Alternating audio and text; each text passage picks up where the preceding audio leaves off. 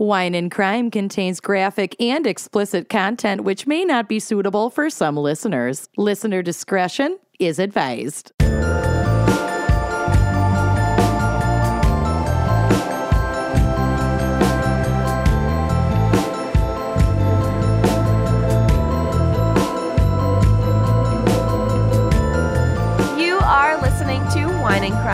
Podcast where three friends chug wine, chat true crime, and unleash their worst Minnesotan accents. Oh. oh, yeah. Oh, yeah. Oh.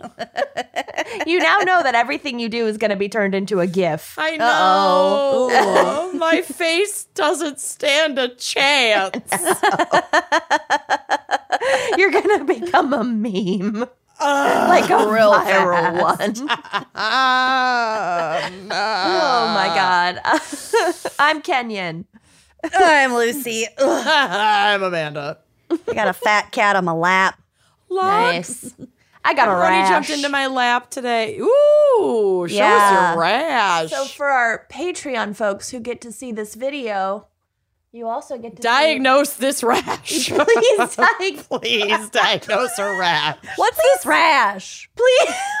We're holding a contest where at any patrons at any level can guess Kenyon's rash. yeah. And if you no, but like successfully diagnose her rash, But, like, I don't only know, if you'll you're a get a medical free sticker set or something. it doesn't itch and it doesn't hurt.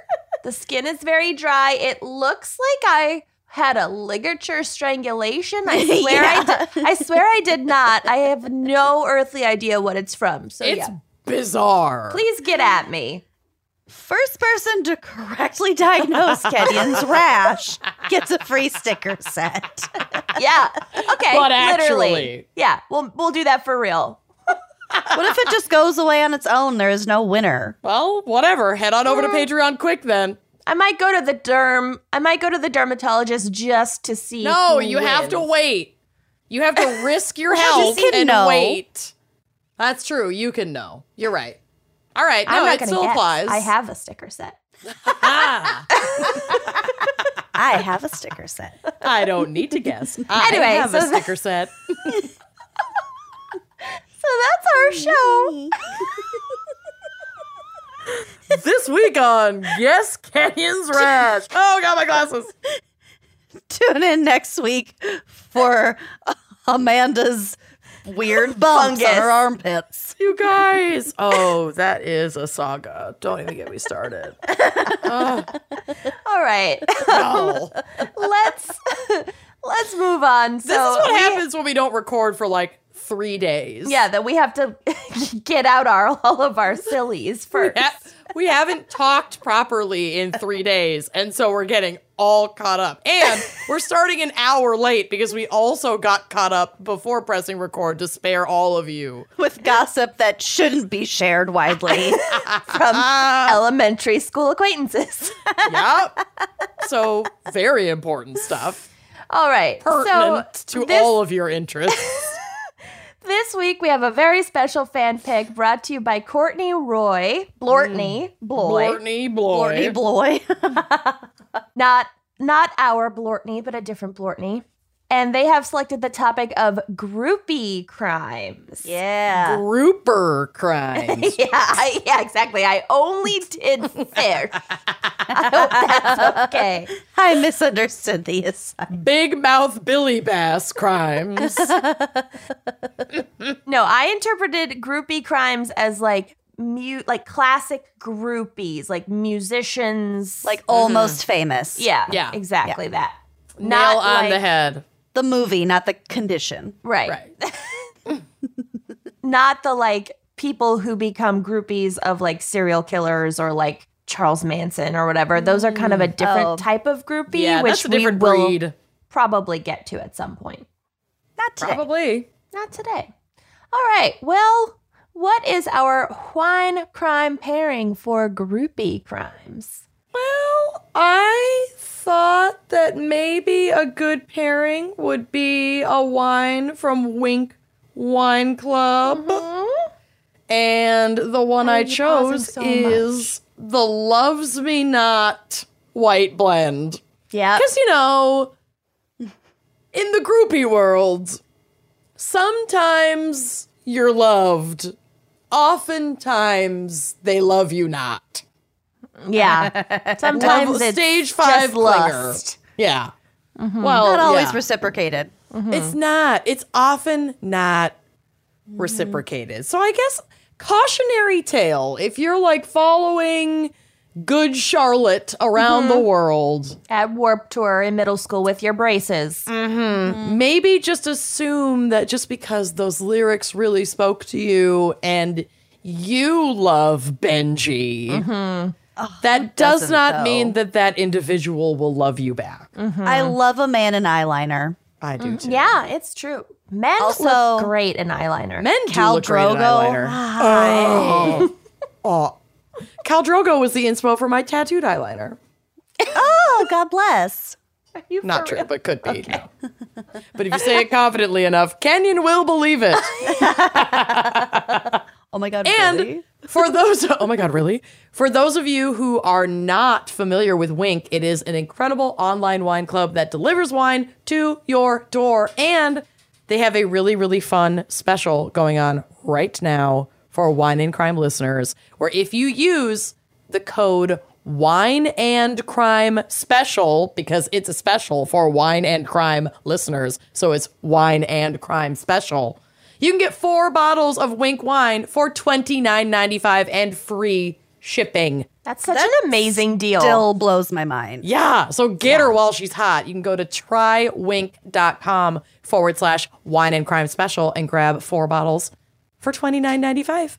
Just do it. Treat yourself. It's summer, maybe. you baby. should treat yourself. And this is a perfect summer white blend. This is a floral aromatic wine. It's just right for warm weather. It's something you could take on a picnic because you do not need a wine key to open it. She's a cracker.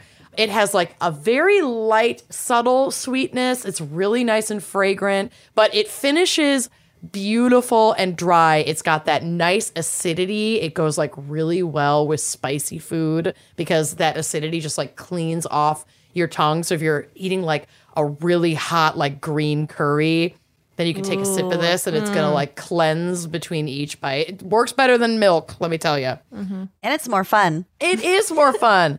She clocks in at 12.7% ABV. She's fruit forward with a nice earthy balance. And like I said, you're going to get notes of citrus, you're going to get floral notes, white peach. I mean, mm. come on. What could This bottle wrong? is a perennial favorite of mine. She mm-hmm. is. And she mm-hmm. features maybe some perennial flowers. Our roses are perennial, right? Yeah, they mm. come back. Mm, isn't that I the don't know. opposite? That's the opposite. But I thought per- when- annuals are ones that bloom just like once a year, and perennials like continue to return. Mm, no, it's the other, way, around. Annuals come every year. They cut. They grow back. Perennials you have to plant each year per annual. Perennial. Correct. But as an adjective, I was led astray. perennial can mean recurring year after year. It's very confusing. yeah, In The the, flower plants- world, In the flower world, Lucy is correct, although Amanda should be correct. yes. Yeah, that's so It's kind of how weird. bi-weekly can mean twice a week or yeah, it says every perennials other week. that grow and bloom over the spring and summer, die back every autumn and winter, and return in the spring. That's why I selected perennials Die. intentionally. No, they die, so you have to replant them. No, it says die back in the autumn and winter and return in the spring. Because like hostas are perennials, they like regrow each year. I'm telling you, I just looked this up. Perennial Oh, plant wait, I was so confident, but now I'm shook. Mm hmm. Oh, we're wrong. lives more than two years. I knew it. I just planted a perennial garden and I fucking knew it. You're right. I knew it. I was so confident, and I was so wrong. Damn. Wow, good that thing- felt good. I only have container plants. Ooh, is this what it feels like? Yeah. Doesn't it Pretty feel good? great. It's a, what a rush. Yeah. All right. I smell it. But I am right smell about the, the bi- correctness. I am right about the bi-weekly thing. Sure. Okay. I, yeah. And All right. flammable and inflammable. Great. No one asked about those things. Here we go. Oh, I cracked it. I cracked prematurely because I was so excited about being right. Cheers to me. nice crack. Amanda's having a great day. It's the best day of my life. It's the oh best day of my You should see her pouring. It's all over the place. Woo! Jeez, your ponytail. Oh my god, the adrenaline. Your glass. My glasses just, I swung my ponytail and my glasses flew off. That's gonna be the next gif. Are you fucking kidding me? You look like an insane person. Long hair is only for responsible people. I was I don't know why you have it. cut out for this. Your glasses flew off of your face. I know because they're not secure when I have my Helicoptered your ponytail. they're not secure when I have my headphones on because I have to like lift them up or they pinch. Listen, uh, get to your cheers. Get to your segment. God, Cheers. So, Lucy. what is This is so dumb. Holy what is our background in psych for groupie crimes? Oh, Oh my god. Oh my god. Okay. oh, I forgot my bones. There's no psych. take it. So let's start. Oh god. We'll start with the definition from my side piece, Merriam-Webster. Mm. Because my main mm. bitch, Britannica, did not have. Left something to be desired this month. This have. you week. should have a boy and a girl, and they should be Miriam and Webster. but Miriam, like, you know, Miriam. Miriam. Love. Mm-hmm. Miriam. Or just like my next two cats are Miriam and Webster. Oh, that's a way really easier good than two idea. children. I wouldn't. I don't think I'd want to burden a child in this day and age with the first name Webster. I mean, Animals have shorter lifespans. you're than already kids. burdening them with life. Why not give them some grit? Yeah. When you're right, you're right. You're welcome. A groupie is defined as one, a fan of a rock group who usually follows the group around on concert tours, or two, an admirer of a celebrity who attends as many of, of their public appearances as possible. It can also be used to mean a like a selfie photograph with a group of people. So instead of like oh. just Oh. one's self, when you take a group selfie, it's called a groupie. I hate that. I do too. Never I'm heard never that out in the it, but- wild. No. A groupie is often defined as a woman who may be seeking emotional or romantic slash sexual attention from a musician or celebrity. Therefore, it's frequently used in a derogatory context because fucking patriarchy. The term is mm-hmm. also used to describe fans of sports and admirers of public figures in other high profile professions. We'll get to it. Mm. Okay. And since we do love our random recent web examples from Merriam Webster, mm-hmm. here was the good one. Pamela Des Barres's breathlessly lewd memoir of her years as a groupie should come with a cover up when taken to the beach. Love that. I would absolutely buy a beach book that came with a cover up. Oh, yeah, That is some good marketing. I mm-hmm. know. so take note, Pamela. We'll also come back to Pamela. Here's a quote from a 2015 New Yorker article. The word groupie, once a pejorative, implying at its worst a kind of mindless, sycophantic allegiance to famous men, has since been reclaimed by the woman the women it was intended to shame, although it remains unclear whether those women ever actually resisted the characterization in the first place. Pamela Des Barres called Sure. her a 1987 memoir called I'm with the Band Confessions of a Groupie. By the way, she wrote several books, but this one mm-hmm. was definitely like her most popular, so I think I'm mm-hmm. going to get it as a beach read for when I go to Key West in a mm-hmm. couple weeks.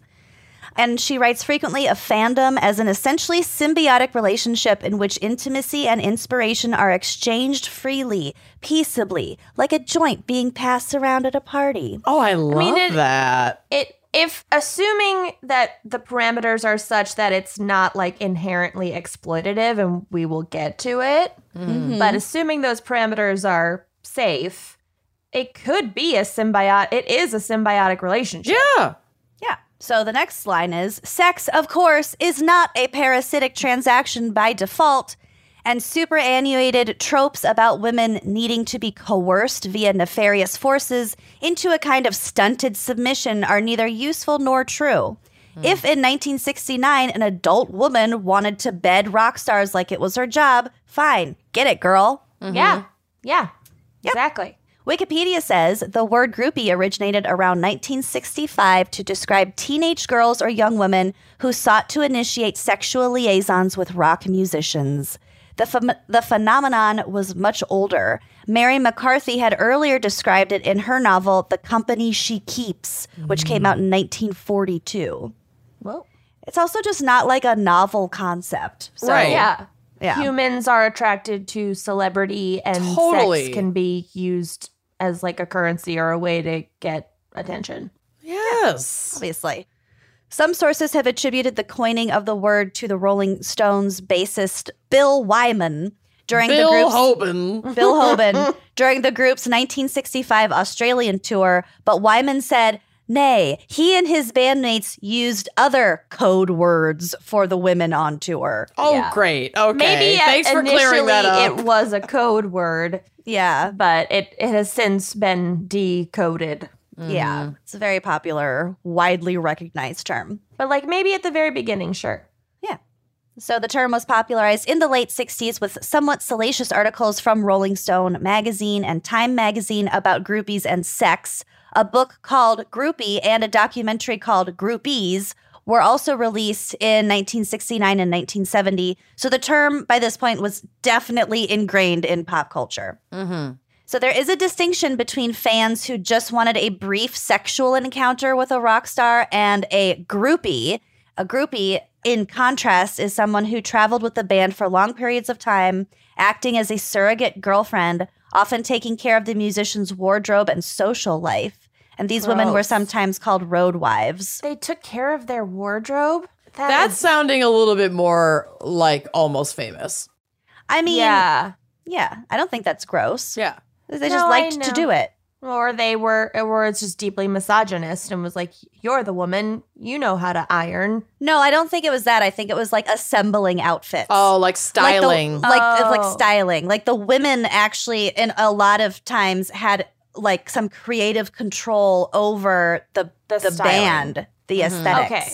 All right. cool. I thought it. it not- wasn't like laundry not mm. that like one is more important than the other as a career, but I thought it was like, "Hey, while you're here, you can be my seamstress, right. seamstress No. for the band." Mm. i mean well maybe being a seamstress was someone's passion i don't know Right. and it probably was both and it could have been both for, but from the things that i read it was more like they actually played a contributing role to creative role the in yeah some of the decisions. the styles.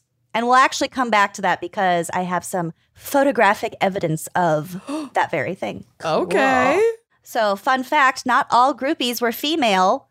According to one source, there was at least one male groupie who was named Pleather, who followed around the band The Bangles, the 80s like girl Fun. band, and also Courtney Love. Fun. So, Pleather sounds fun. Yeah.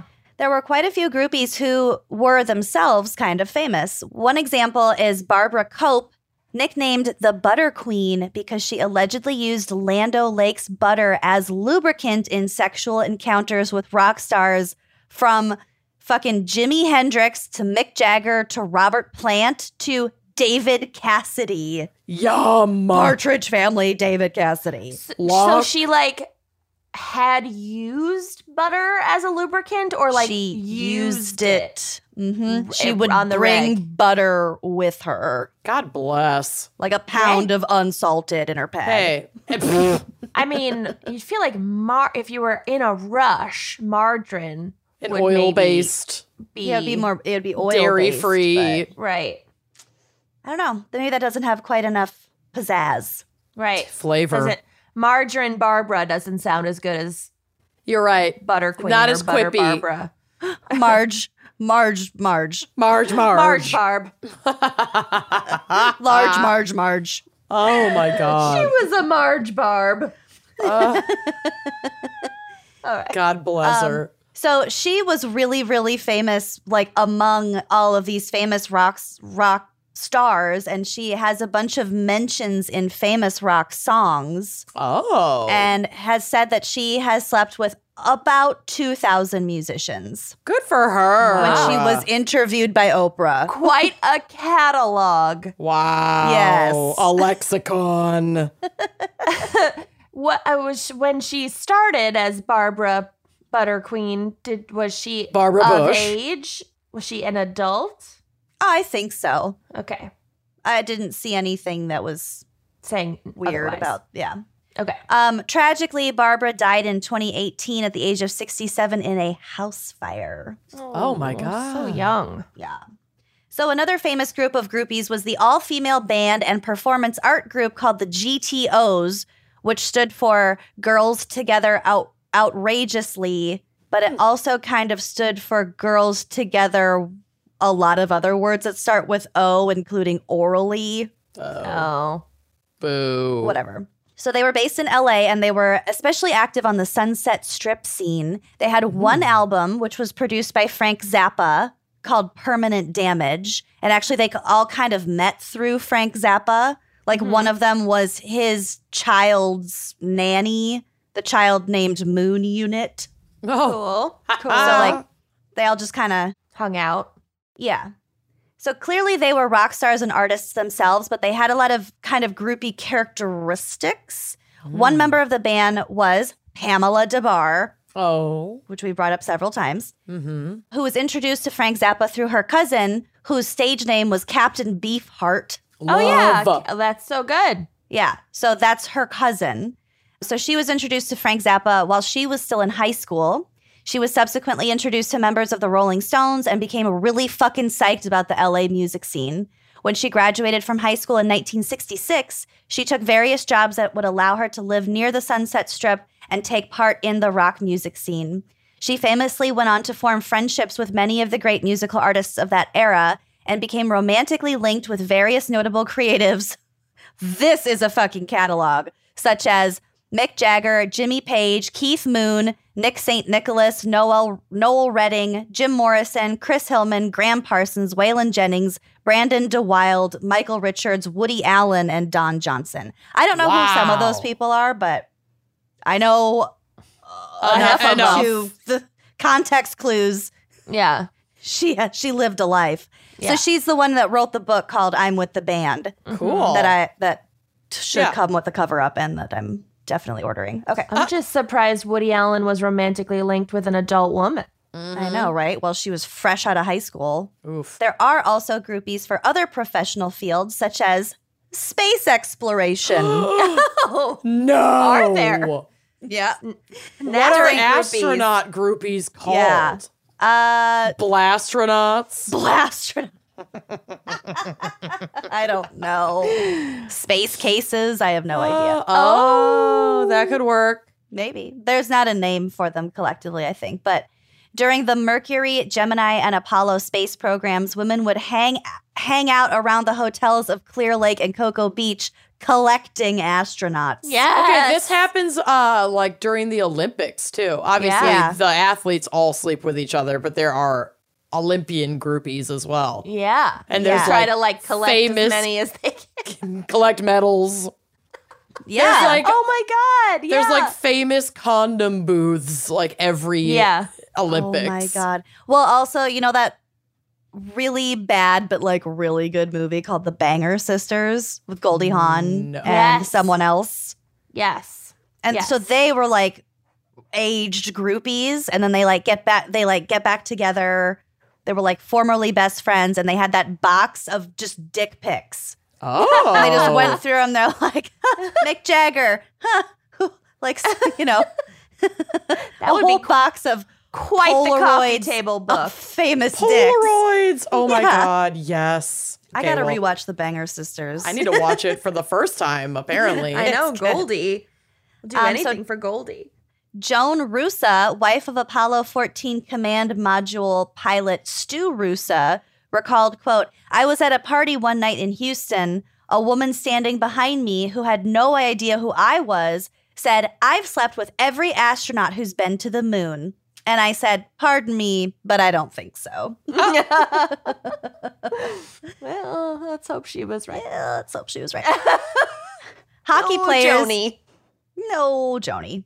I just think that's funny. Space Yeah. exploration groupies. That'd be what I would be into. It totally would. I don't even like music. Oh my- Hockey players have groupies too.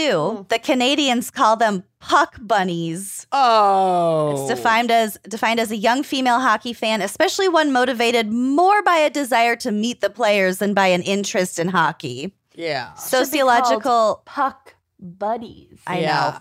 know. I thought so too. Okay. Sociological studies of the phenomenon in minor league hockey indicate that self proclaimed puck bunnies are, quote, proud as punch to have sex with the players Proud as, it, as puck. as it confers social status on them. I mean, Wow. I- name any Canada's a weird place. public facing, you know, Yeah. whatever, and they're going to Yeah. be people who are into that, people who are Mhm. legitimately turned on by that fact. By guys with missing teeth. Ugh, and mullets. To each their own. and like really stinky, sweaty clothes. Ugh, Yeah. the gym They're bags. gym bags. Ugh. One more buckle bunnies are a well known por- part of the world of rodeo. Oh no. wow. The term comes from a slang term for women, the bunnies, and the prize belt buckles awarded to the winners in a rodeo, which are highly sought by the bunnies. So they literally try to like collect Get- the, bu- collect the buckles. buckle. Gotta That find would be my old expensive. stud Leroy. Mhm. You know, to have to replace your belt buckle after every rodeo. Yeah, Yeah. Don't give it out at every rodeo. No. Yeah, don't bring your best. Mm. According to one report, bunnies, quote, usually do not expect anything more than sex from the rodeo participants and vice versa. Well, thank There goodness, because I don't think the rodeo folks are making that much money. No, probably not. There was also another article that was talking about these buckle bunnies, and it was like, it said something about like how there's so much like toxic masculinity, like machismo in, in rodeo, especially that Mhm. like sex is the only form of like nurturing that these guys will accept. So that's like, Interesting. Oh, like the only like physical contact they have with not a bull. yeah. Mhm. Huh. Hmm. So there are also more generic terms like jersey puller, jersey tugger, jersey chaser. Mm-hmm. I got called a jersey chaser. What? Why? Because you go to your sister's hockey games back in the day. No, when I was in college, I went to the the only bar that I could get into before I was of age was this really fucking gross one where all the basketball players went to, and it had really Okay. low ceilings, and all the basketball players were really tall. oh, and I just like God. to just like to grind with tall guys. I don't know. Do you think they went there intentionally to feel even taller? or they were all underage, just like I was. yeah, Or that? they were just tall nineteen-year-olds. Uh huh. Tall nineteen year olds. There's like black lights, strobe lights, Yeah, really Oh. tall dudes. it's a good I miss a time. good Loved club with low ceilings. it smelled so bad in there. That's college. Anyway, that's my segments. That's all I have to say Wow. about Yeah. groupies. Deeply problematic term Mhm. and and concept. Although if everybody is adult and consenting and has agency, Go you do for it. you. Like And- that article said, fuck get it, girl. Whatever. You Right? do you. Well, Anyway. Love it. well done. We're gonna hear a word from our sponsors, and then we're gonna be really bummed out by my case. Great. Cool. I shan't wait. Knowledge is power, and when you know more, you can make better decisions for your body, your health, and your future. And there aren't many decisions bigger than whether or not to have a child. But for Yeah. many, yeah, but for many people, their fertility is a big question mark. So let modern fertility answer that question for you. Well, seriously, I, it mm-hmm. it's not fair that like we just don't sometimes know what the heck's going on in our No. bods. So that is why modern fertility was created. It is the easy and affordable way to test your fertility hormones at home with a simple finger prick. Mail it in with a prepaid label and you will get your personalized and easy to understand results within 10 days. Traditional testing with your doctor can cost over a thousand bucks, but modern fertility gets you the same information for $159. aka hmm. a fraction of the price. Yep. And if you go to modernfertility.com slash gals, G-A-L-S, you can get 20 bucks off your test. So 139 bucks, which you can pay for with your HSA or FSA if you got one, hmm. which is, if, to me, that's just found money. It's free mm-hmm. money. Mm-hmm. You'll get insight into your hormone levels, how many eggs you have, and other important fertility factors. So these results go really in depth into what every hormone means. And also, if you have any questions, you can talk one on one with a fertility nurse to review your results and your options for next steps. So, if you want kids today or maybe just one day in the future, clinically sound information about your body can help you make the decision that is right for you. Yes. Oh my gosh. Yes. So right now, Modern Fertility is offering our listeners $20 off the test when you go to modernfertility.com slash gals. That means your test will cost $139 instead of the several hundred or even thousand plus dollars that it could cost at a doctor's office.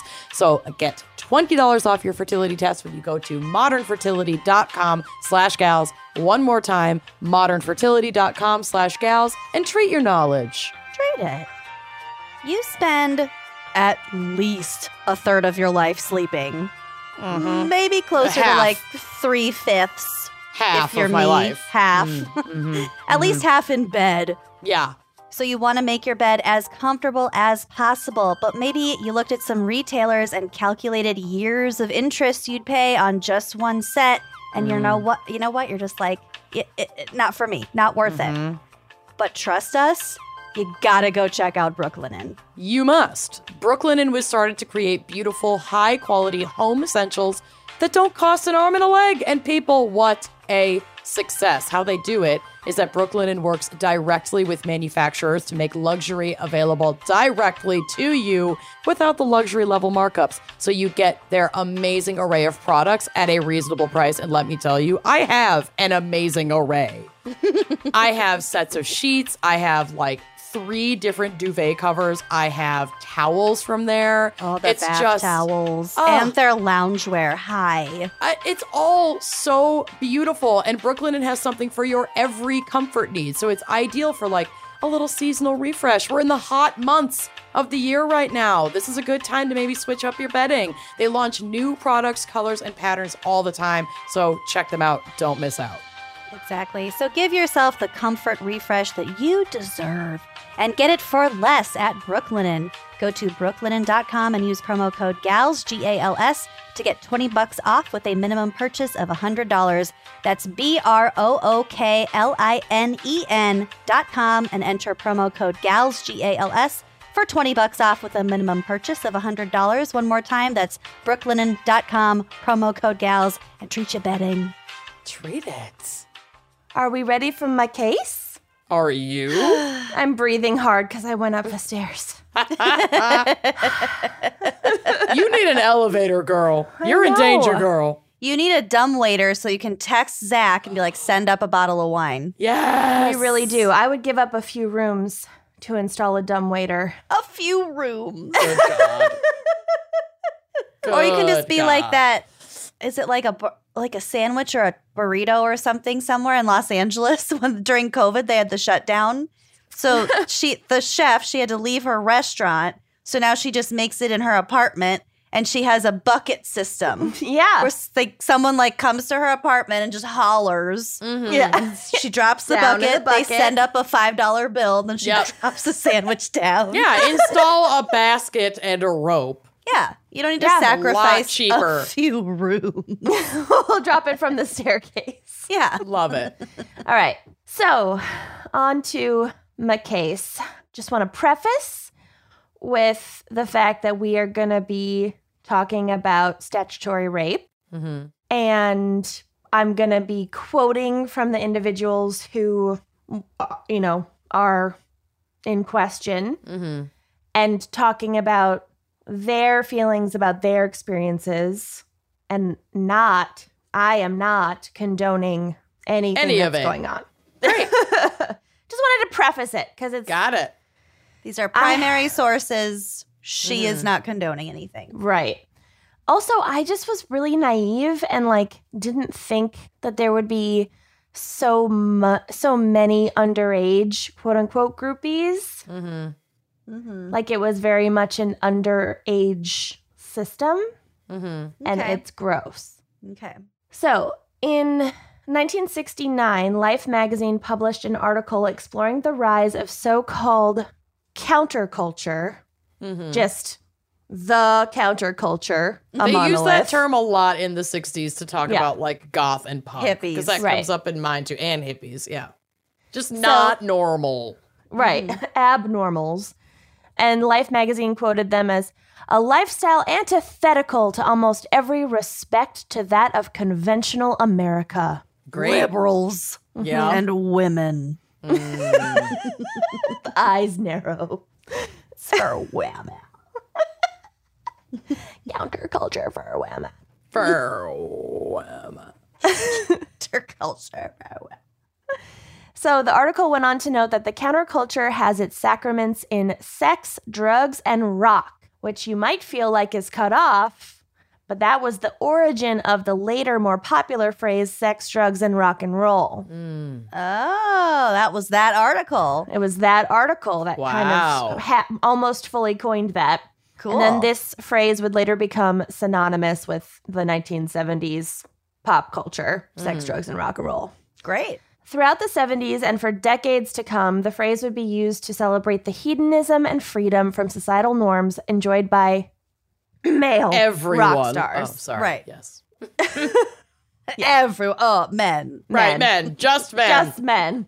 Yes, all men Mm. that are rock stars. So it is not until more recently that the with the rise of the Me Too movement that there has been widespread discussion about the complexities of the sex part of that phrase Mhm. and the fact that the relationships with these rock stars were engaging in were primarily with underage girls Mhm. known then as quote baby groupies. Oh, if. So it was very much acknowledged that they were not age of consent.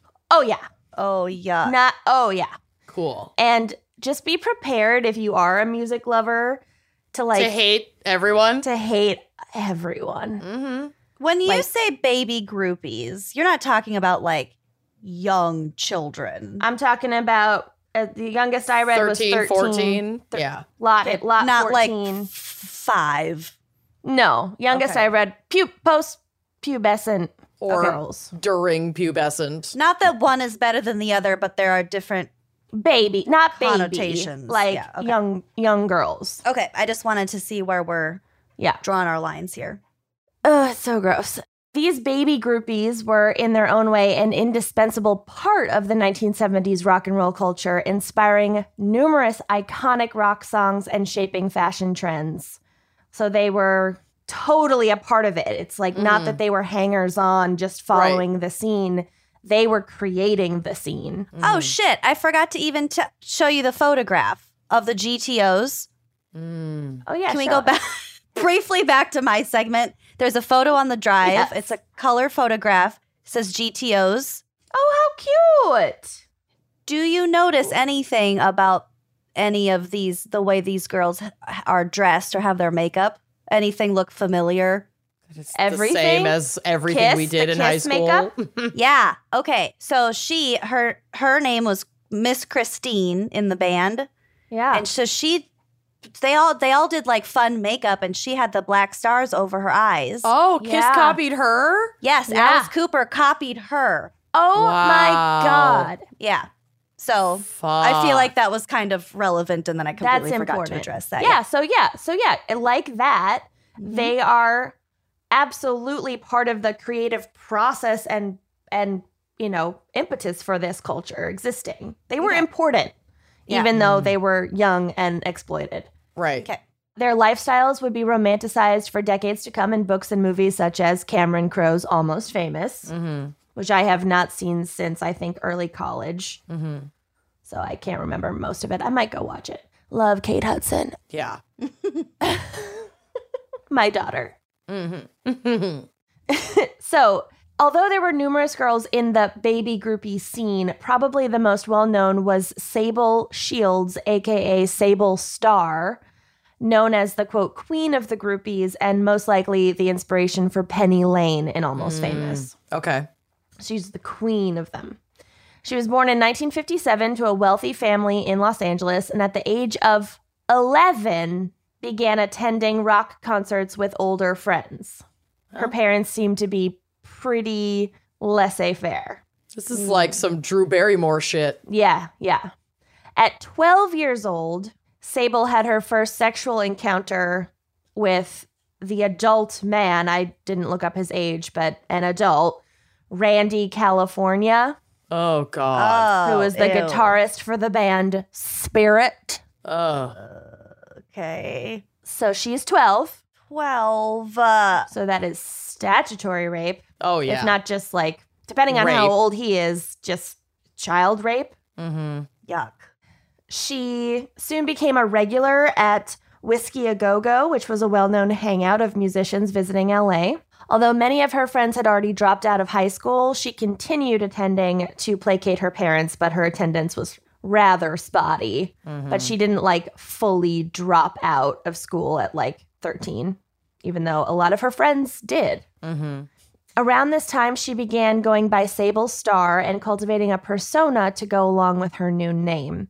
She became known in the LA club scene for her distinctive curly blonde hair and outlandish fashion choices. So there are some, Okay. And for being like fucking 14. Mm-hmm. yeah, she's 14, but she just, yeah, her hair is pretty epic. Yeah, she looks great. Oh, yeah. Ooh, I love her hair. Mm-hmm.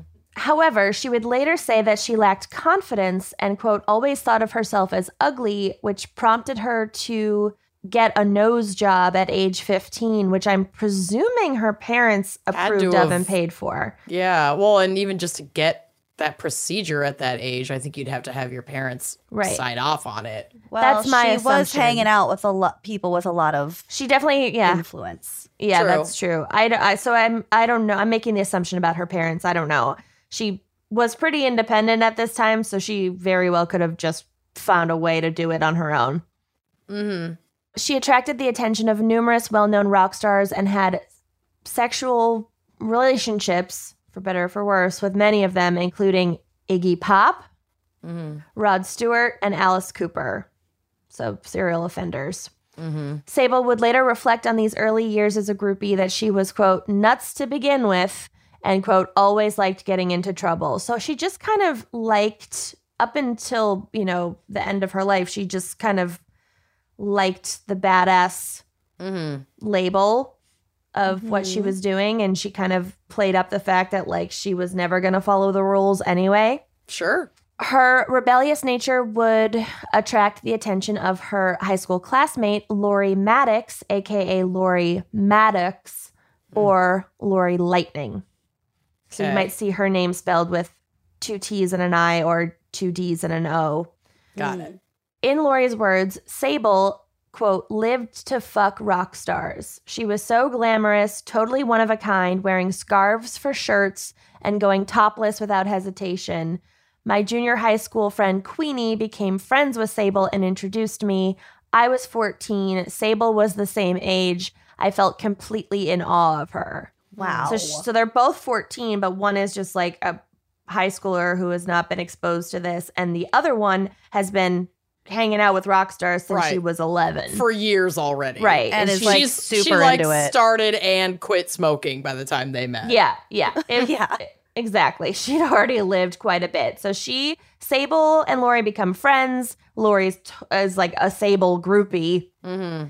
and they just become inseparable. Soon, Lori was spending most of her weekend nights with Sable at Whisky A Go Go, the Rainbow Bar and Grill, and Rodney Bingenheimer's English Disco. Good God. What? Ever heard of it? No. we need it to reopen Rodney? yesterday.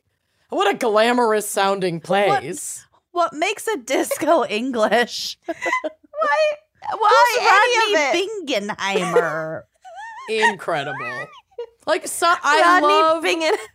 I love Rodney. I love you so much, but that's not the.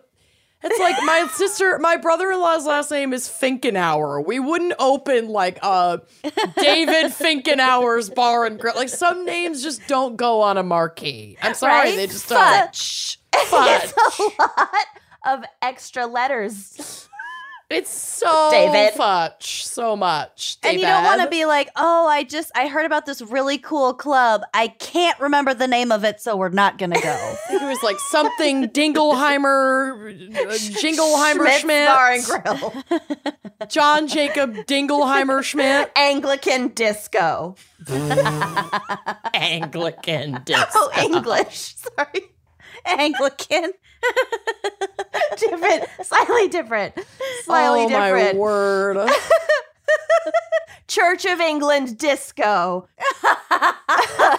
wow. Luther's Disco. and other popular nightclubs on the Sunset Strip. Rudy Luther's disco guarantee.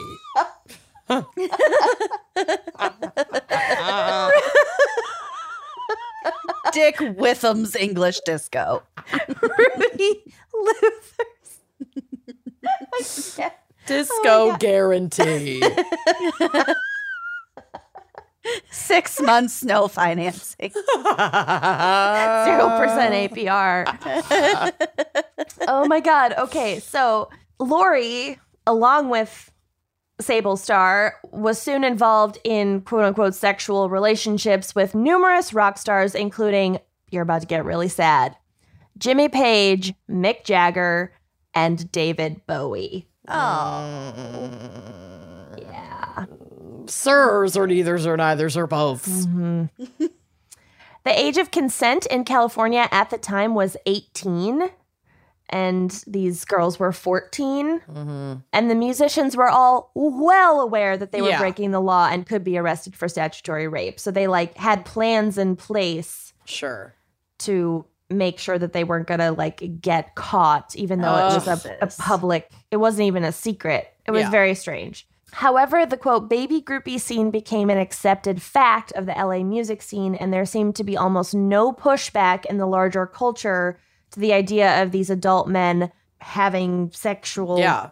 whatever with teenage girls. Mm-hmm. So it was just everybody knew it. It wasn't even a secret, Well, even though it was super illegal. yeah. Well, a- among the other things that were illegal at the time that people were doing, and it was like Right. kind of cool, you know. Mm-hmm. Yeah, that's true. I'm not clearly not defending this, but I Right. think especially at this and- time with the emergence of this counterculture, Right. like you kind of have these things that weren't accepted a few years ago, but then like the cool kids are like doing it. Mm-hmm. So Right. maybe a lot of people just didn't really think of it v- that critically. Exactly. I think people just kind of accepted it as like they're rock stars. I look up to them. I idolize them. And it's also super easy to just vilify these underage girls and be mm-hmm. like, well, they're hanging They're around fu- these rock yeah. stars in, you know, unabashedly topless. Clearly, Yeah. they're asking for this, basically. Right. Yeah. Right. So Sable, Lori, and other girls were even profiled in celebrity magazines and interviewed about their sexual encounters with rock stars, and they're like 14 and 15. So it was way super public. normalized. Yeah. Oh yeah. Oh. Oh, super public. Every like in the press. Mm-hmm.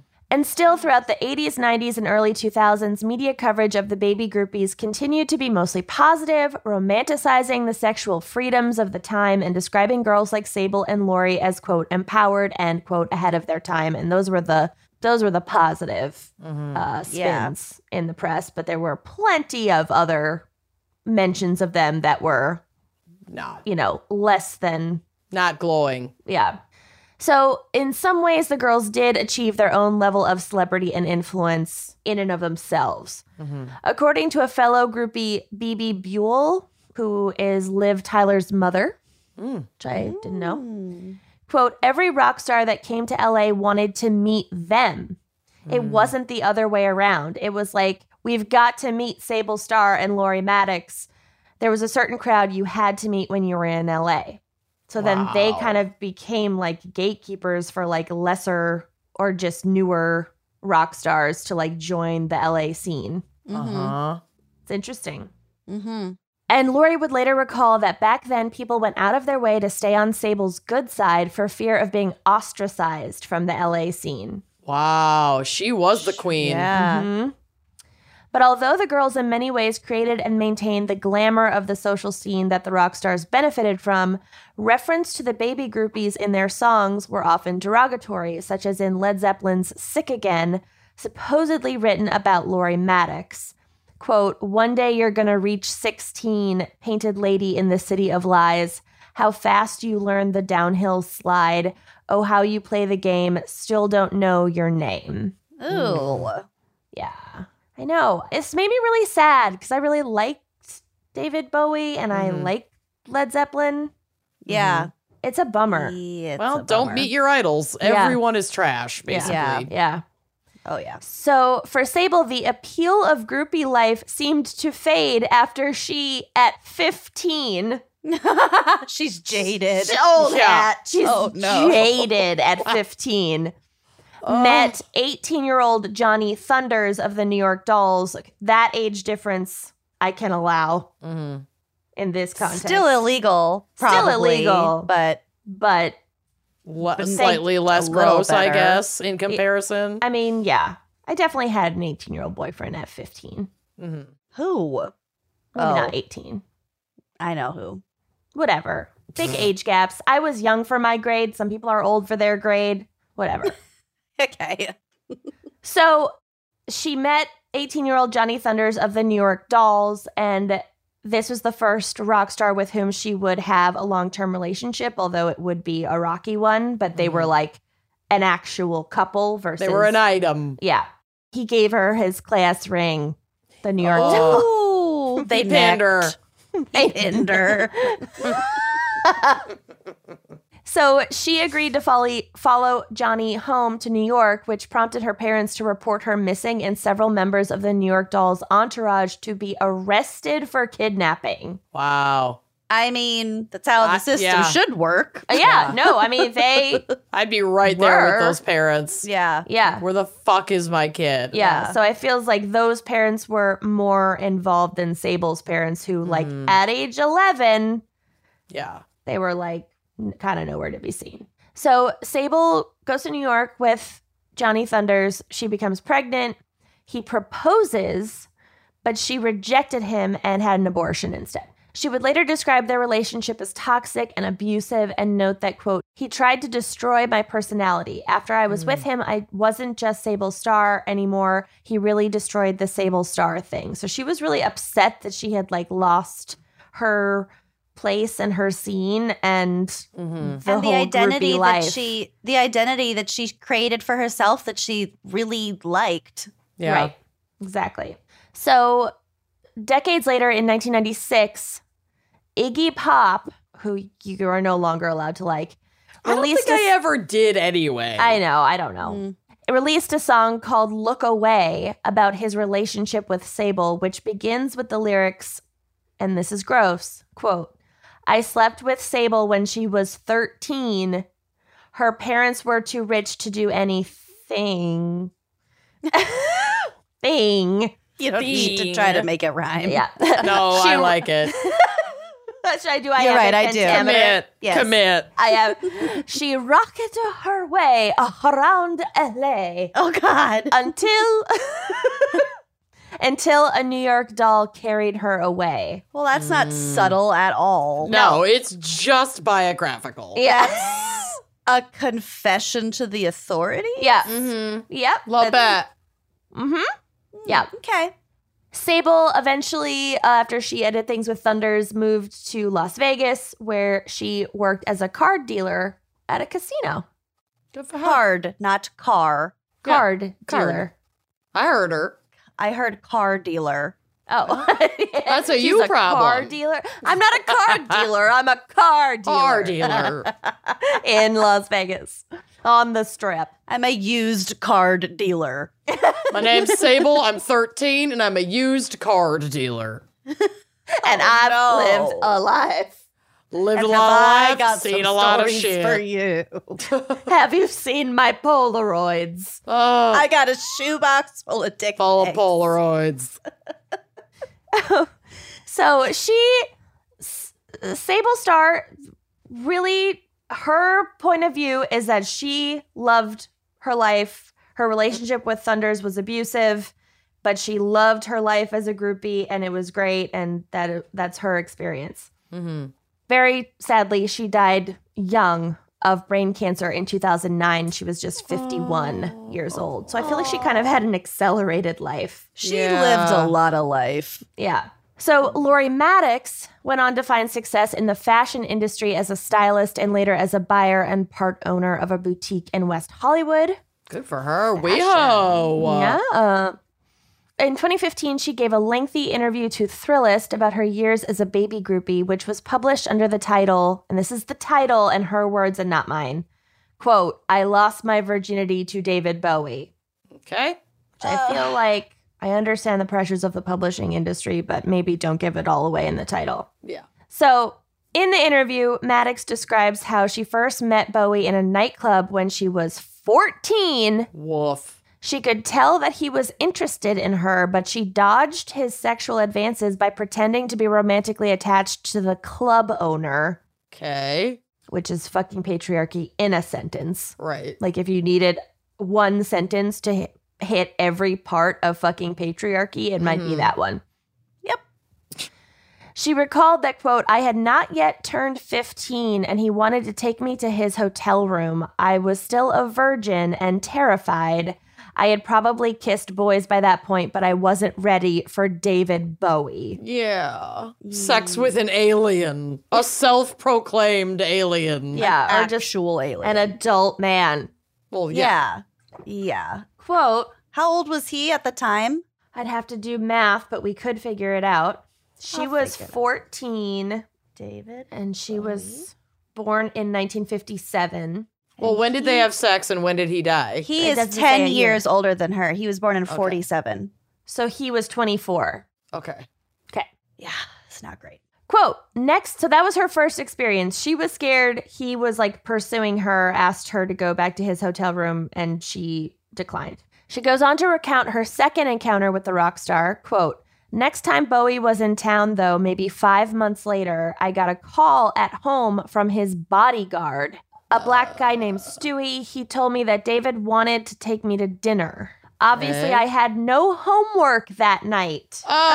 Oh. Oh. Fuck no. homework. Oh. I wasn't spending a lot of time at school anyway. I said that I would like to go, but that I wanted to bring my friend Sable. She was dying to fuck Bowie. I figured that she would sleep with him while I got to hang out and have fun. If we had had sex with every person that we fantasized about having sex with at 14, I'd it'd be exhausted. yeah, it'd be a different life. Yeah. Yeah. I would be Sally Sable. yeah. Yeah. Sable Starr. So I figured, this is Lori talking again, that she would sleep with him while I got to hang out and have fun. At the time, Sable and her sister Coral were both dating Iggy Pop, spending time at the home of Tony DeFries, then manager of David Bowie and Iggy, up in Laurel Canyon. People there were so high all the time Quaaludes, heroin, whatever. In the limo ride to the Rainbow, Sable said, quote, If you touch David, I will kill you. I didn't think she was kidding. Ooh. Okay. We got to the Beverly Hilton and all went up to Bowie's enormous suite. I found myself more and more fascinated by him. Again, this is all her perspective, Right. so not condoning. He was beautiful and clever and poised. I was incredibly turned on. Bowie excused himself and left us in this big living room with a white shag carpeting and Florida floor ceiling windows. Stewie, so the manager, brought out champagne and hash. Oh. We were getting stoned when all of a sudden the bedroom door opens and there is Bowie in his fucking beautiful red and orange and yellow kimono. He focused his famously two colored eyes on me and said, Lori, darling, can you come with me? Oh, that just gave me creepy sh- chills. I'm Sable- Not like sexy chills, like creepy chills. the red, orange, yellow kimono gives me the si- Silence of the Lambs. Mm-hmm. Buffalo yeah, Bill. Buffalo Bill. Yeah. Sable looked like she wanted to murder me. He walked me through his bedroom and into the bathroom where he dropped his kimono. He got into the tub already filled with water and asked me to wash him. Ew. Which didn't Harvey Weinstein do the same thing? Yeah. Isn't there something about a bath? Something like that. It's a power play for sure. Yeah. He then escorted me to the bedroom, gently took off my clothes, and again, her words, not mine, de-virginized me. Ugh, that must have been really scary. Yeah. It's horrible, and uh, you just can't look at these people the same way again, because, like, No. that's awful. Mm-hmm. Mm-hmm. When the interviewer asked several follow up questions about whether, in retrospect, Lori felt that she had been exploited or taken advantage of, given the fact that she was a child and Bowie Yeah. was an adult, she responded that, quote, I was an innocent girl, but the way it happened was so beautiful. I remember him looking like God and, oh, I can't even say this next part. I'm not going to say it. I'm Not going to say it. It's a, it's a bad quote. Who wouldn't want to lose their virginity to David Bowie? Upon further questioning about the Bowie encounter, she emphasized that, quote, you need to understand that my life has never been normal. I've always been special. I always felt like the universe was taking care of me. Okay. Or advantage, but Yeah. to each their own. And isn't being taught that you're special, like in that way, kind Yeah, of a grooming, grooming. tactic? Yeah. Yeah.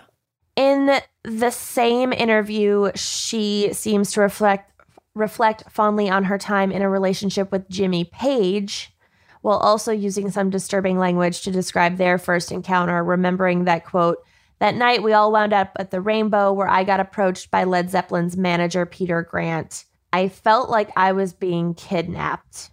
Oh, Ooh, I got- that's not a good feeling. start. Yeah. I got taken into a room and there was Jimmy Page. He wore a wide brimmed hat and held a cane. Okay, well, don't ruin that fashion for the rest of us.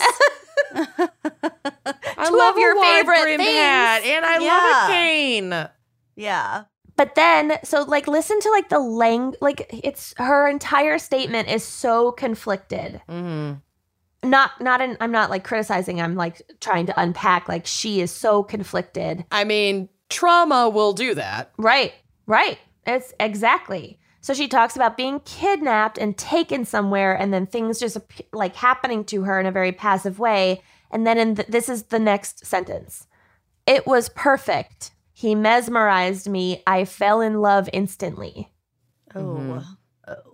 On the whole, Mattix repeatedly emphasizes in the interview that she felt her experience as a groupie was a positive one, explaining that, quote, I got to hang out with some of the most amazing, most beautiful, most charismatic men in the world. I went to concerts in limos with police escorts. Am I going to regret this? No. I mean, maybe not. Right? I'm glad that she didn't completely feel the opposite way. Mm-hmm. Like if this Yeah. is how she remembers her experience. Yeah, if there's a silver lining to Better than statu- being a- repeated statutory rape, Yeah. I guess it's that she has fond memories of her experience. Mm-hmm. I It's not about it's not about passing judgment on her at Mm-mm. all. It's about these men. Correct. Judge Yeah. She is not the men. one who is re- responsible for the burden of saying, no, I can't engage in this activity with you. That's their fucking famous man. responsibility. Yeah. Yeah. Exactly. Like there's that's the Yeah. thing is the power We're dynamic is here to so Yeah. staunch. Mm-hmm. Mm-hmm. Mhm. again her perspective quote she goes on to say quote i was protected rather than exploited i felt alive but you need to understand that i didn't think of myself as underage honey No one does. No underage person Yeah. does. I Right. didn't think of myself as underage when I was 14. right oh i definitely yeah thought i could have handled all this yeah, Right. when i definitely could not have Yeah. No. so she goes on to say i was a model which is like yeah that's another industry where this Mhm. was rampant i was a model i was in love that time of my life was so much fun it was a period in which everything seemed possible who cares what people said about me mm. this 2015 interview became a topic of intense discussion on the internet a few years later in the wake of David Bowie's death. I somehow missed all of this controversy. Yeah. Yeah. I didn't see this either. the revelation of sexual assault allegations against Harvey Weinstein and the mm-hmm. subsequent Me Too movement. Numerous articles were published about David Bowie's legacy with titles such as, quote, Reconciling David Bowie's Genius with Rape, Mm-hmm. which I think is an excellent title, Mm-hmm. and, quote, David Bowie and Rock and Roll's Statutory Rape Problem, Mm-hmm. which is a much worse title. When Mattix was asked about whether the Me Too movement had changed her perspective at all on her encounters with Bowie, she replied that, quote, I never thought there was anything wrong with it, but maybe there was. I used to mm. get letters telling me he was a pedophile, but I'd never think of him like that. He never abused me ever. I don't think underage girls should sleep with guys. I wouldn't want this for anybody's daughter. My perspective is changing as I get older and more cynical. So hmm. even that statement is incredibly conflicted and it's just Right. really interesting. And there are parallels here to the discussion of like sex work, Mm-hmm. wherein I think what should, you know, we need to draw more distinctions within sex work because every situation is so different from the next. And so their like needs are going to be different. But there are just certain parallels here to to that conflict of like I don't think there's anything wrong with it. I don't think I was exploited, but at the same mm-hmm. time, I wouldn't wish it on somebody else. yeah. Mm-hmm. Hmm. Reflecting on the best way to understand Bowie's legacy and Mattix's own seemingly conflicted feelings on the matter, feminist blogger Amanda Marcotte, do you follow her? I follow I I think she's okay. I follow her. I hope she's not bad. Wrote, quote, even if the girl in question says she is consenting, the relationship is inherently exploitative at best. It is good that attitudes about this have changed and that we have taken statutory rape more seriously now. This all shows that the takeaway from hearing the story is that changing the culture works, which I think she makes a really powerful point there that, like, yes, individual people failed these girls, Right. but the society failed these girls. Mhm. Yeah. Oh yeah. It's far, and that is a far more interesting and important conversation to have than whether or not you personally are a righteous person because you listen to David Bowie records. Mm-hmm. So I think that's really interesting. yeah. And it, I feel like we have come some ways in that it's just this all sounds appalling to us and we can like put words to what's happening and why it's Mhm. wrong. Mhm. Whereas back then they obviously couldn't. Right. That things are shifting and getting better, but that takes work and it Mhm. can also backslide. So it's constant work. Oh yeah. Yeah, and that's my case. I told you you'd be bummed out. Wow. It was good though. It was really. It is really good. And it's, you know, we need those reminders that, like, this is also one of the dangers of celebrity is that, mm-hmm. like, celebrity as a concept in and of itself perpetuates society's ability to, like, overlook these Crimes. very traumatizing and, yeah, horrific crimes. If one of these dudes had been a plumber, mm-hmm. Nothing wrong with plumbing, but like not a no, famous, just just a guy. Yeah. yeah, just Yeah. a dude or an or an accountant. yeah, this would not be This would just it wouldn't be glamorized. It wouldn't be okay. Yeah. They'd- And his it, relationship it would just with the be a crime. his Yeah. relationship with a 14 year old was published in the newspapers. Yeah, like it ain't no thing. Like just he'd in have the town no career. paper. That's for goddamn sure. right? It wouldn't be, you know, if it was a well-known secret in this plumber's town. Right. Yeah. He wouldn't He be wouldn't given be more working. accolades or Yeah. money. He wouldn't win world's best plumber at the Yeah. Plumber Grammy Awards. Well, I don't know. It's very corrupt. It's gotten very corrupt. That's true. The plumber the plumber Grammys are not yeah, what you they just used can't trust the voting at all. I don't watch them anymore. It's too disappointing. Their board is made up of all electricians. It's bullshit. Ugh, Ah, it's bullshit. I and I'm knew it. writing a I knew letter. it. I knew it. But Wow. anyway, you know what I'm saying? Like it's Yeah. because these dudes were celebrities Mhm. that there were no consequences and actually like re- a reverse reaction. They have that clout, and like all the other things that they're doing are so like, like you're saying, counterculture, super cool, like this new Mhm. world, this new wave. Like Mhm. everything they're doing has to be cool. Super easy to overlook that in the Mhm. context of that culture at the time. Even people that you look up to and admire and idolize can be dicks and can be criminals. Because we're all human beings. Mm-hmm. Like So, we yeah. fuck up. Oh God. Nice job. Thank Yuck. you. I It's- am sad about. Should we hear a word from our a lot of sponsors? this. Yes, please. please. It's time to get back to the beach with America's favorite vacation company, Apple Vacations. Book your summer getaway with confidence and enjoy a one stop vacation shop filled with exceptional values, personalized service, and so much more. And with popular destinations like Mexico, the Caribbean, Central America, Hawaii, and the continental United States, there's a sun splashed option for everyone. Oh, little insight. I'm going to the beach next week, and hmm. I absolutely cannot contain my excitement. Beach vacations are back. Yeah. So each all inclusive Apple Vacations package includes round trip airfare, hotel accommodations, all meals, all drinks, entertainment, and tips. Hmm. You don't have to think about anything. Just go. Just go, baby. Nonstop transfers are also included at no additional cost at select hotels, and for a limited time, you can take $75 off your stay at Iberostar Hotels and Resorts with promo code SUN75. So hmm. do not wait. Go to applevacations.com slash wine dash crime to get this steal of a deal to your favorite Iberostar hotels and resorts today. We all have passions that push us to do big things in life, like watch an entire season of Housewives in one day. Oh, or I'm very passionate about that. very passionate about that. Or you you know, for some people it might be like cooking or their fitness or jewelry making or you know, any kind of cool thing that you might get into. You might be into selling your crafts online and this is all out of a deep burning love for logistics and order management, right? no. It's not.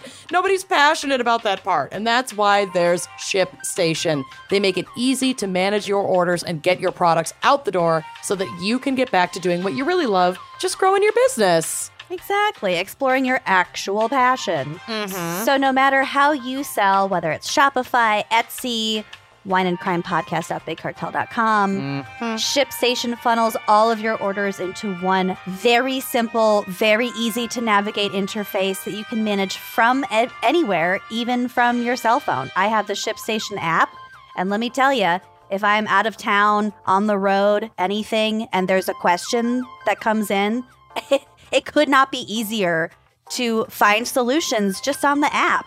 Yeah. You'll get access to amazing discounts with major carriers, including UPS, FedEx, and USPS. Easily compare carriers and choose the best solution every time. With ShipStation, small businesses can now access the same rates usually reserved for Fortune 500 companies without the contracts or commitments. So, our itty bitty little big cartel store, we get the same opportunities as these big Fortune 500 companies. So, it's really cool. And I will also say their customer service is out of this world. If you have a small business, if you do any kind of e commerce, definitely check out ShipStation. Yes. Ship more in less time for a lot less money. Just use our offer code GALS, G A L S, to get a 60 day free trial. That's two months free of no hassle, stress free shipping. So go to shipstation.com, click on the microphone at the top of the page, and type in GALS, G A L S. That's shipstation.com, enter offer code GALS, and make ship happen. So, those of us who menstruate, mm. you know, having your period, it, it's already not the best thing in the world, but Not fun. traditional period products can often make it a thousand times worse. Mm, you don't say. Cramping, le- just leaking, uh, the fact that everything's like plastic. Mm, Ugh, the waste. It just uh, to me, it the waste. It just makes my period feel worse than it needs to. But if you Mm-hmm. want a period product that looks out for your body, your lifestyle, and the planet, you have got to try Flex. Yes, I cannot speak highly enough about Flex products. Okay, so Flex is innovating period care with products that are body safe, made for comfort, and made to keep you moving. So there's a couple ways that you can go with Flex. There's the Flex disc. This is, I think this is great for like a first time, maybe early sort of menstrual cup user to just kind of get used to the process because this is a one time use menstrual disc that fits perfectly inside of your body. One flex disc can be worn for up to 12 hours and holds as much flow as three super tampons. So think of all the waste you're already reducing by switching to the disc. It's not a cup, but it's better than a tampon, and it is unlike any other period product that you have seen before. It's like super flexible. It's just this little disc. Like if you can make a little O with your hands, that's about how big it looks. And you just kind of give it a pinch and then slip her in there, and she expands to fit you and just like takes care of business. You can wear it for mess free period sex. So, like, Oh, your wow. white sheets will thank you. That's something that is like different than a cup, different than any other product. The disc lets you get to it. Um, and like I said about the waste, it also creates 60% less waste compared to pads, tampons. So yeah, you can consider using Flex for like your environmental good deed. Um, if you want to go all in and do zero waste, you could do what I did, pick up the Flex cup. This is the reusable menstrual menstrual cup that Cosmo rated number one. I mean, it is the Cadillac of menstrual cups. It has a patented pull tab that makes Flex the only cup on the market that removes like a tampon, which was huge for me in that transition from tampons to the cup. It's so easy because you already know how to use it. It's disability friendly, it's made with beginners in mind, it's velvety soft, completely body safe, it lasts for years, and Flex is taking good care of you. They have helpful videos, in depth diagrams, gifts, and Flexperts available to walk you through the entire process. You will never go back to products from the past once you try Flex. Take it from me. Absolutely. So say goodbye to cramps, put sex back on the table, mm. maybe literally. Oh. And, and lend Mother Nature a hand. Go to flexfits.com slash gals, G-A-L-S, and use code GALS for 20% off Flex Disc Starter Kits or 10% off your first Flex Cup, plus free U.S. shipping. That's code GALS at flex, F-L-E-X, fits, F-I-T-S dot com slash gals, and treat your period. Trade it. Uh, are you ready for my case? Yes. Is it gonna make me hate some artists that I previously liked? No. I think Kenyon took care of that part for us. Cool. But obviously, we can't talk about groupie crimes without regaling ourselves with the tale of Sid and Nancy. Oh, we Oh, are yeah. gonna be bummed out. I mean, yeah, I'm not going to go that hard on it, but yeah. It's arguably one of the most famous groupie crime stories of all time, and this was recommended by our fan picker. So I hope I do it justice and also. Wow. Excuse me. Gee, excuse me. I gotta scream when I sneeze. It makes it so much better if you scream. It hurts. Sometimes I'm it a hurts My screamer. th- sometimes it hurts my throat Good. Oh to scream sneeze. Yeah. Okay. Scream it out, baby. He was a boy. She was a girl. Can I make it any more obvious? Oh my god. Are we? Is it gonna be a whole nother Avril episode? I wish. No, I only gave you the one. He was born. Yours was too good. I was so good. It'll never be 'em topped. He was born John Simon Ritchie in 1957 and raised in London. And you know what that means. Oh Geography? yeah. Geography. Oh yeah. We haven't had geography in a long time. I haven't. We haven't. London is located south of Buntingford, east of Stonor, north of Slough Green, Oh, no. Soylent Green. Soylent Yeah. Green, and west of Foulness Island. Where I will be summering from here on out. Foulness Island. I get no cell That's the phone single bathroom service stall. in Foulness Island. Yeah, that's the only one that's open. It's the guest room you have to go in to fart where you have when you have company over. Foulness. you just Oh, please excuse me. I'm, I'm visiting. Foulness Island.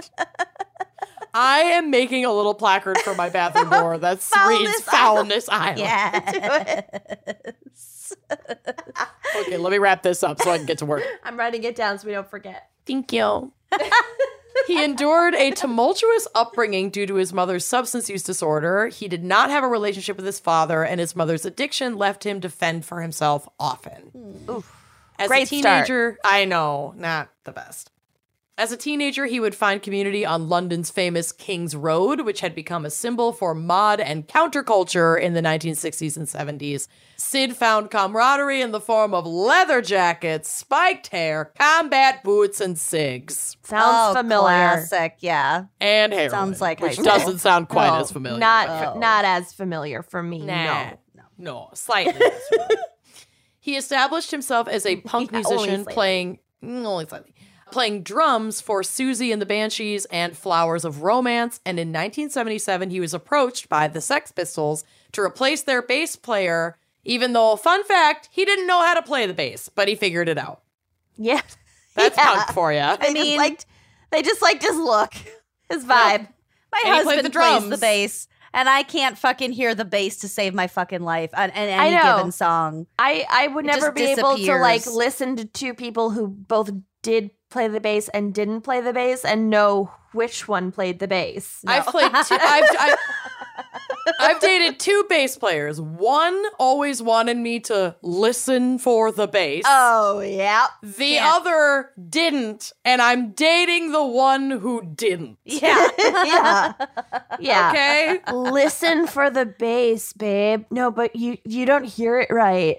No, I can't. My ears don't register whatever you're doing. I Babe, don't know, I, I think it's just- unplugged. I don't love you anymore, you know? You're just like not into music enough. Oh yeah. Oh, yeah, that was a real line. Oh, put it on a button and sell it, baby. And here I am being like, I don't like music. a bumper sticker. Oh, I'm fine. I okay. don't love you anymore. You're not like into, music, enough. Okay, you play for a cover band Part time. part time. I don't know. I was really- respond. It's not supportive, I guess. It's not Just not supportive enough of his creative life. His dreams. Um, Well, so other people's creative life that he just copies on weekends sometimes. appropriates. Uh, okay, so on the other side of the world, Am I wrong? no, Twist of the knife. of the truth knife. On the other side of the world, Nancy Spungen Oh, Oh no! was living in a- an upper middle class life in Philadelphia, and it's not working for her. Yeah. Her refusal to conform and bucking of authority, coupled with a possible diagnosis of schizophrenia at age 15, hmm? landed her in psychiatric care, after which she became a runaway at 17 and made her way to New York City to carve out her own life. Was it a possible diagnosis or that we'll get was to a it in what I am about to say right now. I'm not sure of the accuracy of that diagnosis, but it popped up in a couple of articles. It's very certain that she was struggling with her mental health, even if we aren't entirely sure what diagnosis is She most might have just been have. It's the seventies. Like it's the might have 70s. She's 15. Like getting Yeah. a schizophrenia diagnosis Yeah. at 15 is not likely. not super likely. Um, so, So it was I- probably just that she was like acting out, Right. and maybe having outbursts. It And could have been anything. It could have been anxiety. It could have been. It could have fucking been all kinds of things. Yeah. It could have been schizophrenia. I don't know, but I can't say with confidence that that's what it was. I'm gonna say no. Yeah. So she worked as an exotic dancer and fell in love with punk music and became well known as a groupie in punk circles. She made her way to London when she was 19 to follow her favorite band at the time, Dolls and the Heartbreakers. Aw. Little did she know that this trip would lead her straight into the arms of her Romeo, Sid Vicious, and a new dedication to the Sex Pistols. And also a really good pet name for like a hamster. Sid Vicious. that would be good. it also wasn't exactly love at first sight, which, in another parallel to my previous dating days, when my eyes first landed on the lead singer and then his wedding ring and then to the bass player. Yeah. Nancy initially went for Johnny Rotten. She was more of a lead singer gal, but he mm-hmm. turned her down. Then her eyes fell upon Sid, the bass player, who also rejected her initially, but came around real quick. And the mm-hmm. two officially started dating. When did he change his name, or was that just his stage name? That was the stage name. Yeah. He like went by Sid Vicious pretty much I think as soon as he started like really hanging out on on King's Road or whatever. Gotcha. and like getting into the culture. Mm-hmm. Their romance was a drug fueled whirlwind, and they quickly moved in together. They both struggled with heroin addiction, and their wild behavior was absolute gold for the tabloid press. Nancy was affectionately named, quote, nauseating Nancy. Oh, that's nice. Uh huh. And despite both of them being physically and verbally abusive to each other, Nancy was really the only one brutally smeared in the press. No shack there. Their codependency and volatile vic- behavior was disturbing from the get go. From uh, this is a quote from biography.com. One onlooker captured the unique nature of their bond, describing how Spungen won- once instructed Vicious to push a fawning groupie down the stairs at a club, and he did without a second thought, recalled the witness. Oh my god. Cool. He was a knight in rusty armor. Ew. End quote. And as the Sex Pistols became more famous, the drug use escalated because obviously they just had more access to it. The couple was causing a rift in the band, who weren't exactly a harmonious group of individuals in the first place, but they hated Nancy and wanted her gone. yeah, they she hated was in the clubhouse. Yeah. What the fuck? Well, yes, and uh, they they hated her, which is unfair because it it, t- it took the both of them to engage in this behavior. But what they really hated was the relationship and how Right. like fucked up Sid was, and he could like barely play and was Right. just a mess to be in a band with. yeah, he and was then, a, an addict. yes, you know, And she was just, you know, fueling they were it. just yeah they were They just were- both psychologically in distress. They both suffered from substance use disorder and they were having continuous like volatile and violent outbursts. Like that would be a fucking nightmare to be around all the time. Mm-hmm. And Yeah. nobody's gonna do shit about it because you're so deeply ingrained in the punk scene that that's just like part of it. Right. so like who is sitting you down and going hey this is really dangerous and Yeah. alarming behavior. We need to get you some help. Like nobody's No. fucking doing that. He looks cool. Yeah. yeah. I was gonna say They're say all to, over the press. to a certain point, that behavior is actually probably helping their popularity. right. Oh, yeah. A- absolutely. I mm-hmm. mean, every people like they were like the couple that everyone loved to hate and were super mm-hmm. jealous of. Like they were Yeah. all over the fucking tabloids Yeah. all the time in the 70s. Mm-hmm. So um, they hated Nancy so much that their band manager, Malcolm McLaren, even tried to have her kidnapped and put on a plane back to New York City. My God. Yeah, but the couple were so inseparable and also like bonkers that they couldn't get an opportunity to snatch her up without Sid there to defend her. So like that plan There's fell nothing funny about that, but but it's funny. It is funny. I mean, Well, it's like cartoonish. Yeah. it's so it's such an outrageous plan that it's like, oh, oh, It's- oh, okay. absurd. It's the reverse Home Alone, yes. It's putting her on a plane. Get the fuck out of England. Kevin. so when the band set boundaries and barred her from joining them on their US tour in 1978, Sid responded by lashing out violently at shows, even hitting an audience member over the head with his bass guitar in Dallas. Oh My God. Which, like, a bass guitar is not like yeah. a fucking acoustic machine. that could have killed this person. Yeah, Thank like, God a it didn't. metal. It would be like a shovel. It's Yeah. equivalent to a shovel. It's Yeah, it's very, heavy. very bad. But this tour would be the end of the Sex Pistols altogether with a disastrous show in San Francisco on January 14th, 1978. So they'd barely been on tour for two weeks, and this tour in the US was like the end of the Sex Pistols because it was Oh. just too much, because of him. mostly because All of of it. it. Yeah. But I mean, I just don't think, I think that some groups do well traveling together and mm-hmm. some just don't. Mm. And some just really don't. so this is from Rolling Stone. Quote, in America, what fucked it up was what they was that they treated us like rock stars, says Sex Pistols guitarist Steve Jones in Jon Savage's book England's Dreaming. They didn't know any different. They treat anyone who comes over the same way. So like they were this little band that nobody Right. knew about in the US, but they come over and they play shows and everybody was treating them like they were fucking They were stars, mm-hmm. David Bowie. giving them free drugs. Yes. So he goes on to say at Winterland, which was um Winterland The- Ballroom yeah. in New Jersey? No, this was there was a Winterland vol- ballroom in San Francisco. This is where Oh. their last show is, but I'm I'm sure there are multiples. So at Winterland I had a cold. Sid wasn't playing a single note and he wasn't even plugged in half the time. Which like and nobody fucking he's the realized player, it. so nobody noticed. there we said it. There we said it.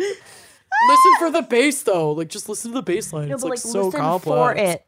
Oh, you're not listening right. So it sounds like this. Can you hear it? Can you hear it though? Can you hear it? Just listen. just like a just, babe, three just note listen. range. Just listen. Uh, and uh. it's really repetitive. Anyway, okay. babe, babe, uh, Babe, listen. I really miss him. So it says me and me and Paul just wanted to play. The one that I got ke- away. I kept cutting out, strings breaking left, right, and center. The sound was absolutely atrocious, and Johnny Rotten's voice started to give out. The band closed with a cover of the Stooges' No Fun, and near the end, Rotten melts down. Quote, there's no fun in being alone, he says. This is no fun. It is no fun at all. He's saying this on stage to, the, audience. Oh no. when the song ends, he famously asks the crowd, quote, ever get the feeling you've been cheated? And then drops the microphone and walks off stage. I'm so doing that at our next so live show. our Portland show, oh, oh, oh, oh! I scared. I, I scared the shit. if out of only that guy. you folks knew, you'll have to wait for our book for the behind the scenes. the show itself was Phenomenal. Wonderful. beautiful audience, gorgeous Phenomenal. pizza. Oh, Pizza, loved it. uh, Actually, donuts. super fun. Yeah. Super, fun super show. fun. Some The of the staff, however, not so great. We won't be back to that venue. Mm, yeah.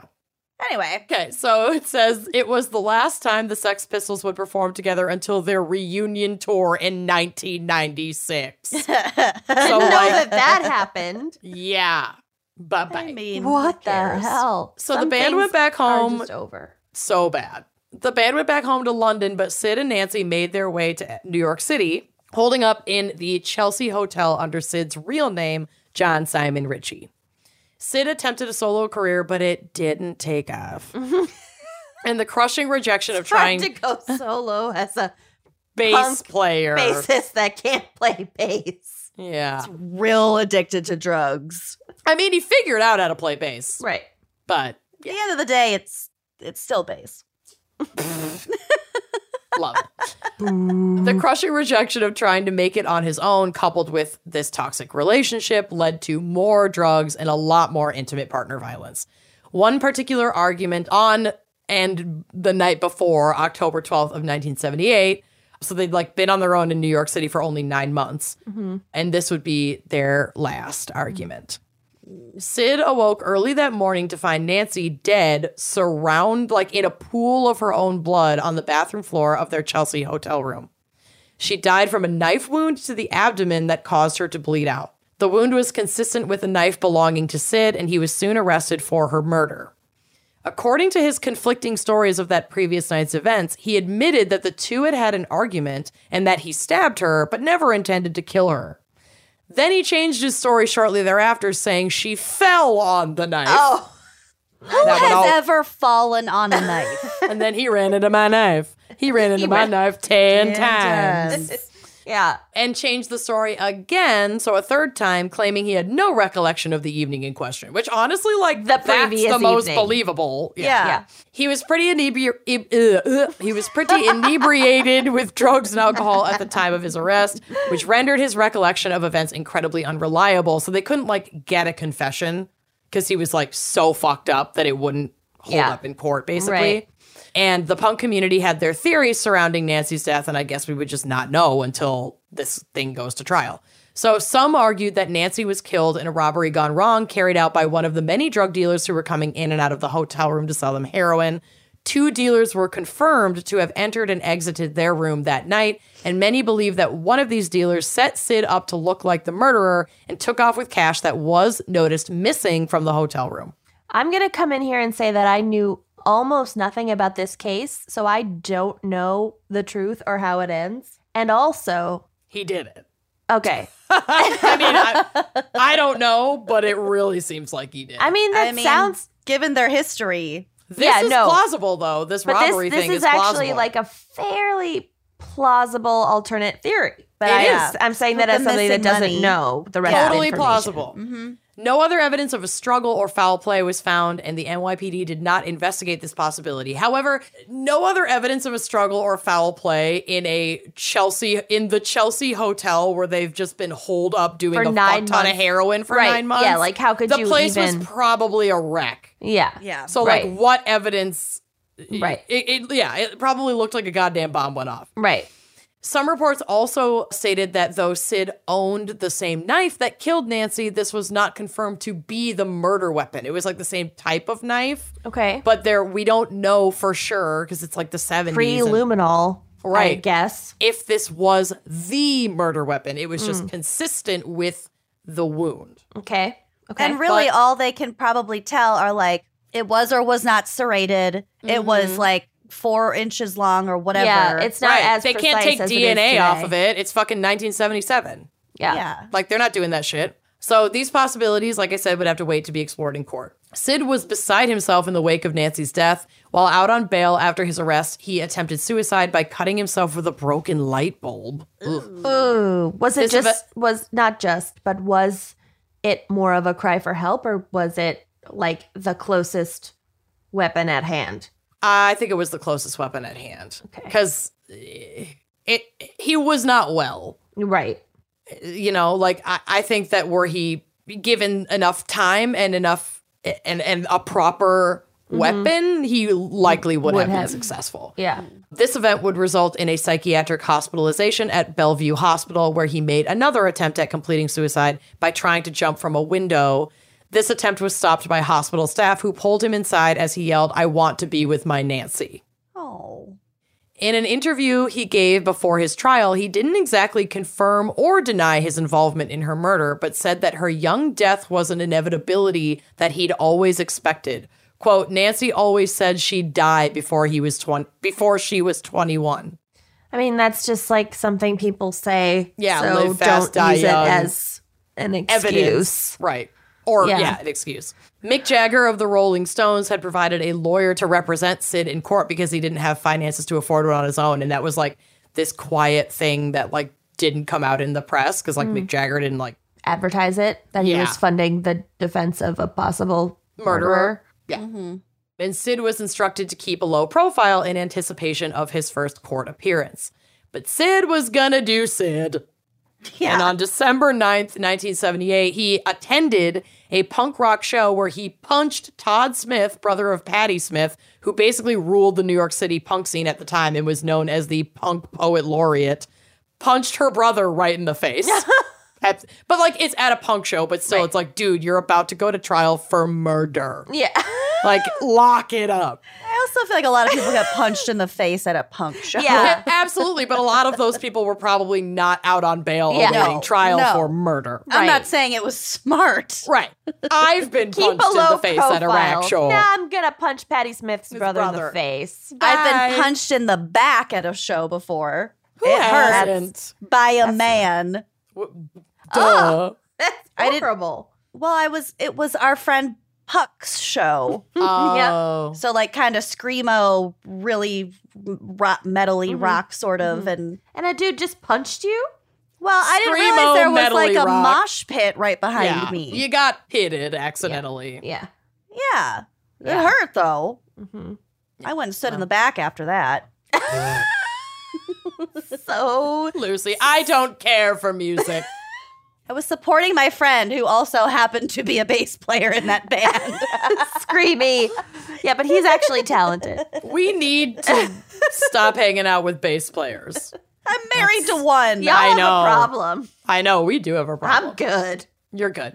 I I stay got strong fingers. I stay far away from musicians. Yeah, our boys know they're picking. So, this assault would land him in Rikers for 55 days. He was released on February 1st, 1979, and placed in the custody as, of his former Sex Pistols manager, Malcolm McLaren. You know, the guy who later admitted to trying to kidnap Nancy. Cool. It's very dysfunctional. What a family. The night of his release, Sid decided to celebrate his freedom with a night of drugs and alcohol after 55 days detoxing in Rikers. Oh no. Yep. Oh no. And as members of the New York City punk scene came and went, Sid kept a steady stream of alcohol and heroin flowing through him and was pronounced dead as a result of heroin overdose on February 2nd. Hmm. As the only solid suspect in Nancy's murder, his death halted the investigation and the case was dismissed without a posthumous conviction of Sid. So we don't officially know on any kind of record who is responsible for Nancy's death, though it's most likely Sid Vicious. Sid Vicious. And frankly, the escalation of his behavior, his Yeah. drug use, Previous his depression, after killing your partner, who, yes, your relationship was highly, highly violent and volatile.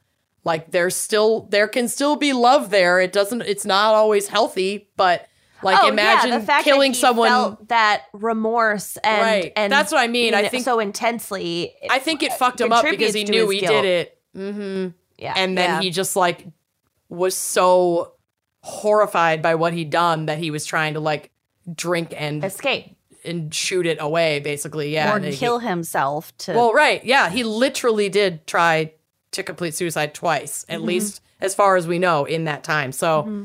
I, I i don't know. All all all signs point to him in my mm-hmm. opinion. It's like usually the most likely mm-hmm. thing is mm-hmm. the most likely thing. Yeah. although like kenyon said that the theory of the like drug deal slash robbery gone wrong That makes totally absolute plausible. sense also. Also very possible, and also he he bears guilt for that if that is what happened because he's the one. I mean, they're both addicts and users, but he was the one probably in charge of acquiring mm-hmm. drugs and yeah and there were some reports that like while nancy did recreationally use drugs before she was with sid she mm-hmm. hadn't started using heroin mm-hmm. until sid like introduced her to heroin. I don't know. I mean there's like we can pass blame around forever. I think he's i think he stabbed her in the stomach. That's just what i think. I think that's number one most likely, and number two most likely drug deal gone wrong, and and he would still bear responsibility for that, in my opinion. anyway that's Yeah. my case Well, I, Thanks, good job. Blortney. Thanks, Blortney boy. Um, I was surprised. I yeah, I just didn't. You know, you hear about Sid and Nancy, and you think you know what they're about. I kind of Right. just pictured them as like I wanna the watch the movie now. Bonnie and Clyde. yeah I re- I heard a reference to them in a song recently and uh Give 'em a didn't know anything about sugar, them either baby. and I googled them I, I looked at their Wikipedia page. Mm-hmm. So probably in the last 6 months I've read up on what actually happened cuz I didn't know either. I just knew they were like a volatile punk couple. Right. I Yeah, want that's and all I the like the photos of them are so fucking iconic. I put a bunch of them on the drive that'll be on the blog, but It was lot- from that song. You're my mm-hmm. butterfly, sugar, Sugar, baby. baby. Yeah, exactly. Me and Yeah. you like Sid and Nancy. Yeah. so sexy, almost evil. Talking about The butterflies, in my head. I used to think that happy endings were only in the books, I read. But you made me feel alive when I was almost, Almost dead. you feel that empty space with the love I used to chase. Special thanks this week to Courtney Roy. So butterfly, here is a song. and it's said with a kiss Amanda's- and a thank Amanda's- you, miss. Amanda's a butter. Well, who sang that butterfly song? Oh, groupie. fuck. It's Fuck. from the Orange County soundtrack. Yeah, exactly. The movie Orange County, Butter- which that is what I need to watch in my again. head. Okay, what is it? Who sings that? Well, the second you say it, They I'm like gonna, just they were like remixed it like four years ago, and I felt like a grand Crazy Town. Crazy Town. Somebody Good like remixed it, and it like the remix came on, and or Oh, they sampled no. it, and then it came on the radio, and I like screamed, and then it wasn't that song. Mm, God, God bless. You must have been so embarrassed. yeah. Ugh. just me All and right. me and my Uber driver. Just the two of us. Yikes. We can make it if we try. Just the two of us. All right. We will see you next Oh, week. The end of the episode. Yes. That's it. Bye. Bye bye. Thanks for listening to Wine and Crime. Our cover art is by Kala Yip, music by Phil Young and Corey Wendell, editing by Jonathan Camp. Check out our website and blog at wineandcrimepodcast.com. You can also follow us on Facebook, Twitter, and Instagram at Wine and Crime Pod. If you have questions, answers, or recommendations to share, email us at wineandcrimepodcast at gmail.com. Episodes are available on Apple Podcasts, Stitcher, Google Play, basically wherever you get your favorite podcasts. And if you like the show, please rate, review, and subscribe on Apple Podcasts. It is the best way to spread the word. If you'd like to show your support and get a shout out on air, visit our Patreon page to keep this podcast and the wine flowing. Cheers.